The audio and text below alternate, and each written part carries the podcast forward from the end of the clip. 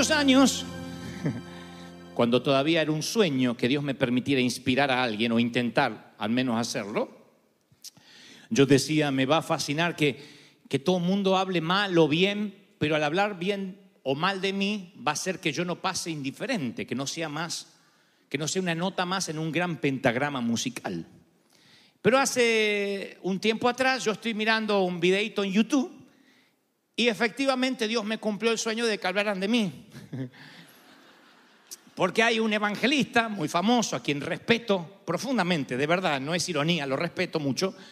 Él dedica, estaba tan enojado conmigo que dedica unos 15 a 20 minutos de su sermón para hablar de mí en primera persona. Y está allí, se hizo viral en internet. Después pueden chusmear si quieren. No le voy a decir el nombre por razones obvias, pero él dice, mira, tú Dante, estás rebajando la Santa Cena, tú dices que se puede tomar papa frita y Coca-Cola en la Santa Cena, así se llama el video. Dante dice que la Santa Cena, cree que acá repartimos Coca-Cola y papa frita a la hora de la Santa Porque se fuera de contexto de lo que estaba diciendo. Pero ese no es el caso. El punto es que dice, Dante, tú no te mereces servir al Señor, tú eres un tipejo. Eso no lo entendí, tipejo, me sonó a peyorativo, pues no lo entendí. Así que no sabes si agradecer o defenderme. Y luego me dice, eres un payaso. Eso sí lo entendí. Y me hice cargo porque tengo mucho de, de, de payasesco. Pero luego dice una frase que da título a lo que Dios me dijo que te dijera esta mañana al mensaje del día de la fecha. Mira la pantalla así, lo van a ver ustedes en YouTube y dice, mírame Dante, mírame, ¿sabe qué? Tú no calificas para ser un hombre de Dios. Tú no le llegas los talones a un hombre de Dios. Y se escupía un poco el hombre porque estaba enojado. Así que ese fue el veredicto. Tú no calificas. Y toda mi vida y todo mi ministerio estuvo reducido a una sola frase. Cuando el hombre me decía, tú no calificas, yo dije, sí, no necesito escuchar un mensaje de YouTube para saber que no califico. Yo siempre he tenido la, la sensación que no merezco las puertas que se me han abierto, que no es porque hice algo, que las oportunidades, las bendiciones que he tenido a lo largo de mi vida no han sido porque yo califiqué, porque apliqué y me lo merecía. Eso lo tengo claro. Estoy convencido de eso, de verdad. Ahora bien, a mí me disparó un montón de ideas este video, lejos de dañarme, después que pasó el primer, intento o motivación de querer defenderme porque digo, no, le llegó mala información a este caballero. Yo no estaba blasfemando en contra de la Santa Cena. Pero después de querer defenderme, digo, a lo mejor esto es un llamado público que Dios me hace para que yo recuerde de que realmente no califico. Porque este mensaje es la respuesta a esa pregunta. ¿Yo califico? Lo que es mejor, ¿tú calificas? A veces nos sentimos que no calificamos. Yo me he estado haciendo esa pregunta durante gran parte de mi vida y quizás a ti te pase lo mismo. Hay momentos que uno dice, yo no sé si doy con la talla, si estoy a la altura de lo que Dios quiere de mí, de lo que la vida quiere de mí, de lo que mi cónyuge espera de mí, de lo que mis hijos esperan de mí. Uno siempre, en el caso de cuando es padre, dice, voy a hacer una tarea mejor de lo que mis padres hicieron conmigo. Y después uno un día se convierte en abuelo y se da cuenta de que a lo mejor cuando ya es abuelo, es tarde para ser buen padre, se dio cuenta de los errores que cometió. No sé, quizás sea tu carácter, se me ocurre, mi carácter. Todos podemos tener una falla, una grieta, algo que nos aterra, que el mundo supiera por YouTube, pero no por algo que dijiste, sino esas cosas que mantenemos ocultas y que tratamos de esconder. Tal vez sea la lujuria o tal vez sea la ira, el que no puedes manejar tu temperamento, que explotas cuando estás bajo presión. Y entonces, aunque finges por un tiempo estar bien, finalmente el verdadero yo termina saliendo y esa es tu grieta o tu pasado. La mayoría dice, sabes, ahora que lo pienso, Dante, yo no tengo problemas con lo que soy hoy, pero sí con lo que fui. Y el pasado puede estar teñido de un aborto, de un divorcio, de varios, de fracasos sentimentales, de rupturas, de hijos abandonados, de que seas un padre abandónico, no lo sé. Ese pasado queda atrás, pero vives con la sensación que un día ese pasado puede llegar a tu presente y arruinarte todo lo que estás construyendo.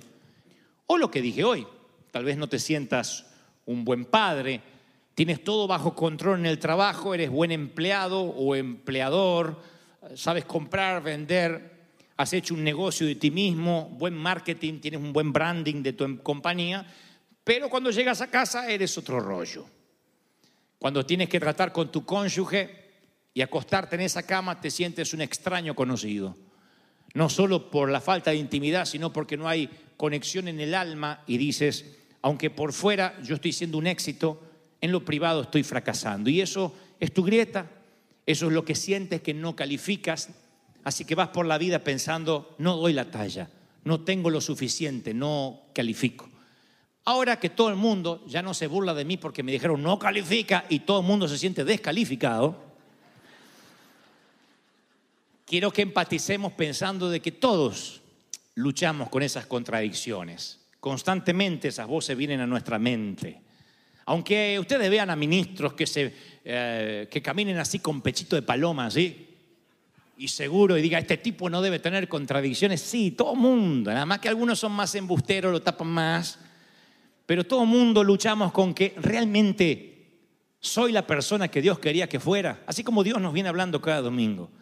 Y muchos de nosotros sentimos que no, que quizás estamos aquí por un error de papeleo en los cielos, que quizás no había otro para elegir. Ahora, cuando voy a las escrituras, trato de ver algún modelo, digo, a ver, quiero que me muestre de estos tipos que tú elegiste o estas mujeres, quién calificaba. Y te puedo decir una buena noticia, desde Génesis hasta Apocalipsis, aquí hay embusteros, adúlteros, fornicarios. Por más que querramos hacer la Biblia aséptica e higienizarla, esta Biblia está llena de gente que no calificaba y Dios decidió usar a las personas que el resto ignora. Y eso me fascina. Ahora, Dios tiene ese hábito de escoger personas ignoradas. Eso hace que mi corazón se ponga exultante. Porque hagamos memoria, ¿cuándo empieza esta historia de las calificaciones? ¿Cuándo es que realmente comienza? Cuando uno piensa cuándo comienza, me doy cuenta de que nadie en realidad tiene el poder absoluto de calificarnos. ¿Quién puede determinar si eres un éxito o un fracaso? ¿Quién nos puede calificar? Uno dice nadie. Sin embargo, todos calificamos y eso empieza desde el colegio, desde la escuela. Es el primer sistema de calificaciones que la mayoría experimentamos en la vida, las notas escolares. Las escuelas eh, gastan cantidades de dinero y en logística para poner estándares, exámenes e intenta resumir el progreso académico de los estudiantes con un sistema universal de números o letras. Esas notas realmente decían que habíamos asimilado el material. No estoy diciendo no hay que estudiar, digo, no necesariamente las calificaciones que recibimos en escuela primaria, high school, universidad, determinan lo que uno va a hacer en la vida. Uno puede ser muy inteligente y necio, o puede ser quizás no muy preparado académicamente y muy sabio a la hora de tomar las decisiones. La inteligencia yo considero que es horizontal. La sabiduría es vertical, es algo que Dios te puede dar si uno tiene la capacidad de aprender a comportarse en la vida. Pero todo esto de evaluar, de calificar, está profundamente arraigado en nuestra cultura, no, no termina, ojalá terminara con la época escolar. Ojalá diríamos, ah, sí me acuerdo cuando nos calificaban y calificábamos. Nosotros también seguimos calificando. Hay frases que determinan a veces nuestro futuro, nuestra estima, que es lo peor. Apliqué para un crédito y no califiqué. No califiqué para tal colegio, mi hijo no calificó. Apliqué para tal universidad y no me aceptaron. Fui a rendir el examen de manejo y me dijeron que no, que soy un peligro al volante. Gloria al Señor. Continuamente, no pasé la barda, no, no, no, no, no, no me promovieron. Es como que está, está eso es parte de- del ser humano y constantemente nos calificamos unos a, los otros. Nos eh, aceptamos, nos rechazamos, nos alabamos, nos criticamos, reverenciamos, ridiculizamos. Y a veces hacemos un estereotipo de una persona sin conocerlo, pero eso lo traemos del colegio y está en nosotros decir, tipejo, tú no calificas. Ni siquiera nos preocupa en saber cómo piensa este tipo. A ver, nunca me tomé un café con él. No sé si es bueno o es malo, pero es como que hay una subjetividad, como si el Señor hubiese dicho que el fruto del Espíritu es ser exitoso, conducir un auto de alta gama, tener una linda casa, vestir bien, lucir bien, oler bien. Y eso no es el fruto del Espíritu.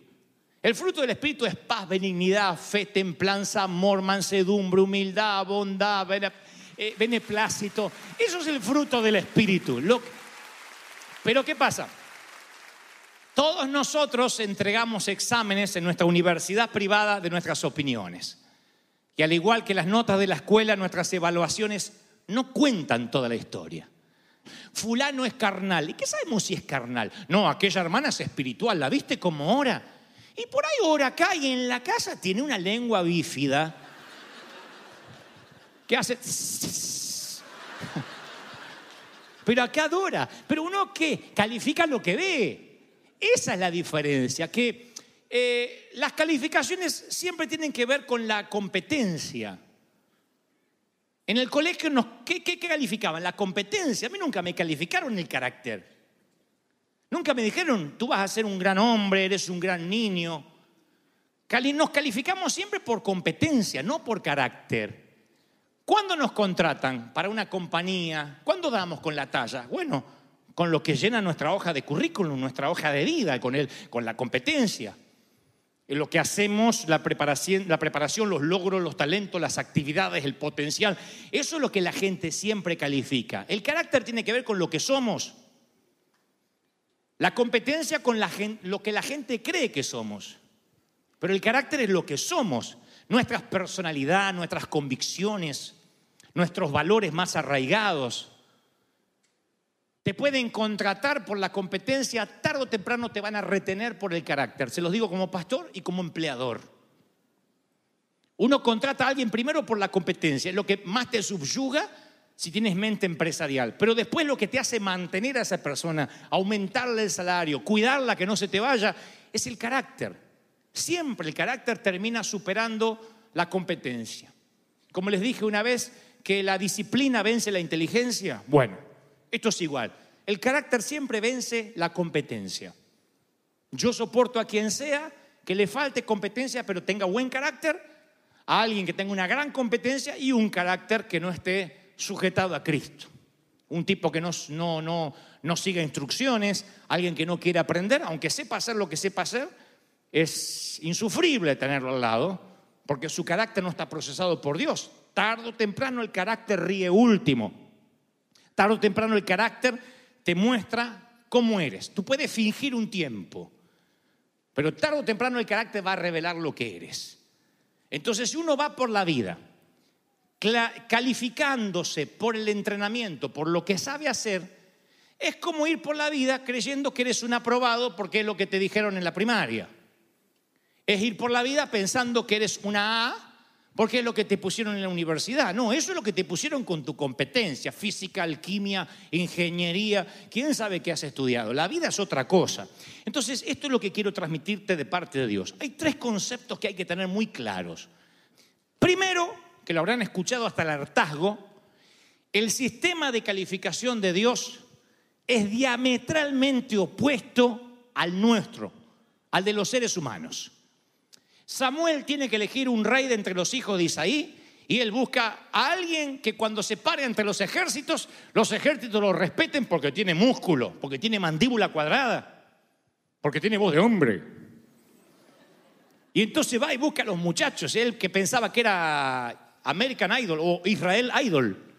y empieza a buscar a los muchachos a ver quién da con la talla y Dios le dice, Samuel, no te confundas. Mi cinta de medir no está en la mandíbula ni en los pectorales. Mi cíntura de medir está en el corazón. Yo no miro lo que el hombre mira. Yo miro el corazón. Yo miro el alma. Ahora, hasta ahí es una frase para que todo el mundo aplaude y diga, sí, sí es cierto, pero esto es el primer concepto que hay que tener en claro. La aceptación incondicional de Dios. Te lo diré otra vez. Dios te ama tal y como eres porque te conoce tal y como eres. Ah, esperen, Dios no puede bendecir a alguien que finge. Dios no puede bendecir una personalidad fingida. Dios te, te, ama porque conoce tu identidad. Te lo voy a poner así. Dios te conoce cuando estás en casa, sin la faja. Uno cree que se pone la faja. Ay, Señor, aquí está tu sierva. Dios te, Dios te conoce cuando hace y sale y escapa la panza a la libertad. Ahí Dios te conoce.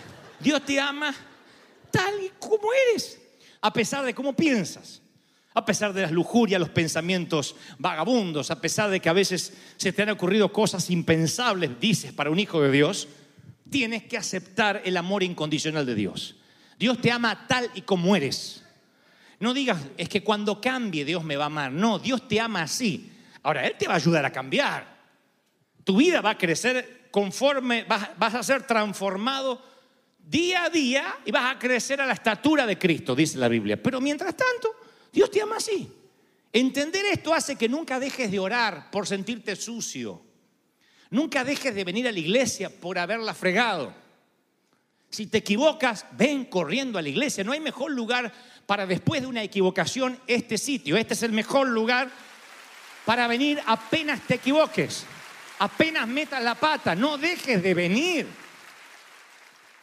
Segundo concepto, una vez que aceptas la incondicionalidad de Dios, Tienes que aceptarte a ti mismo. Tienes que reconciliarte, aceptar tus debilidades, confrontar esas partes que, que prefieres ignorar. No ores, Señor, tú conoces mis. ¿Para qué te lo voy a decir si tú lo sabes todo? No, Dios lo sabe, pero necesitas tú decirlo, escucharte. Esto es lo que hice. Vino mi suegra y consideré seriamente poner el veneno de ratas junto con, con las cookies. Tienes, que reconciliarte con los demonios internos, se le dice. ¿eh? No es que estés endemoniado, sino que tienes que reconciliarte con esa parte más oscura de ti. Reconciliarte no significa ser complaciente, condonar el pecado. A ver, significa decir, este soy. Es lo que hacía David. Como les digo siempre, los salmos son poesía descarnada.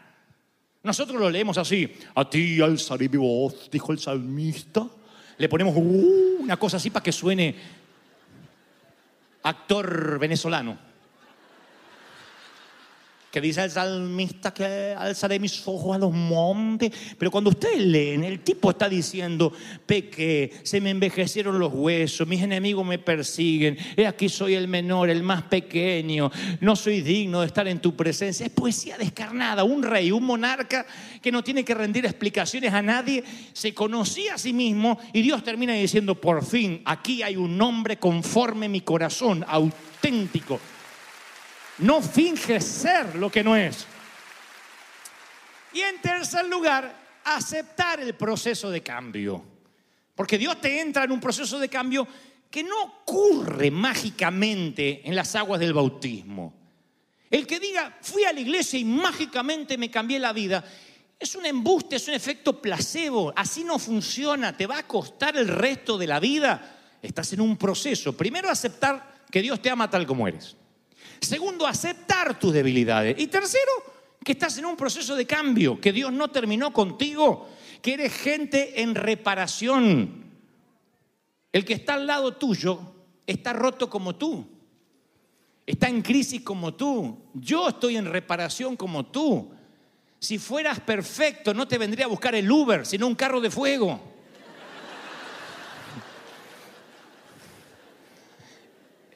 Estás en una vida en reparación. Entonces, estoy calificado, esa no es la pregunta. Yo creo que la mayoría tenemos la mala costumbre de subestimar los dones y sobreestimar los errores. Y entonces, en lugar de dejar que Dios nos bendiga, a pesar de lo que somos, estamos siempre queriendo primero ser santos para que Dios nos bendiga. Y esa es la peor falacia. Ahora entiéndame, yo no digo, sigue tu vida como hasta ahora, no cambia, a Dios no le importa. No, lo que digo es que hace mucho daño esa religiosidad de decir, si no eres santo, no te acerques hacia Él. Porque si fuera así, nadie se podría acercar. Pablo, el apóstol, tiene una debilidad, no se sabe cuál es. La Biblia no da luz de cuál era su debilidad, creyó conveniente que no sepamos. Pero Pablo dice, tengo un aguijón, una debilidad, y tres veces le dije, Señor, quítamela. ¿Qué le dice el Señor? Poderoso para decirle, ¿cómo no?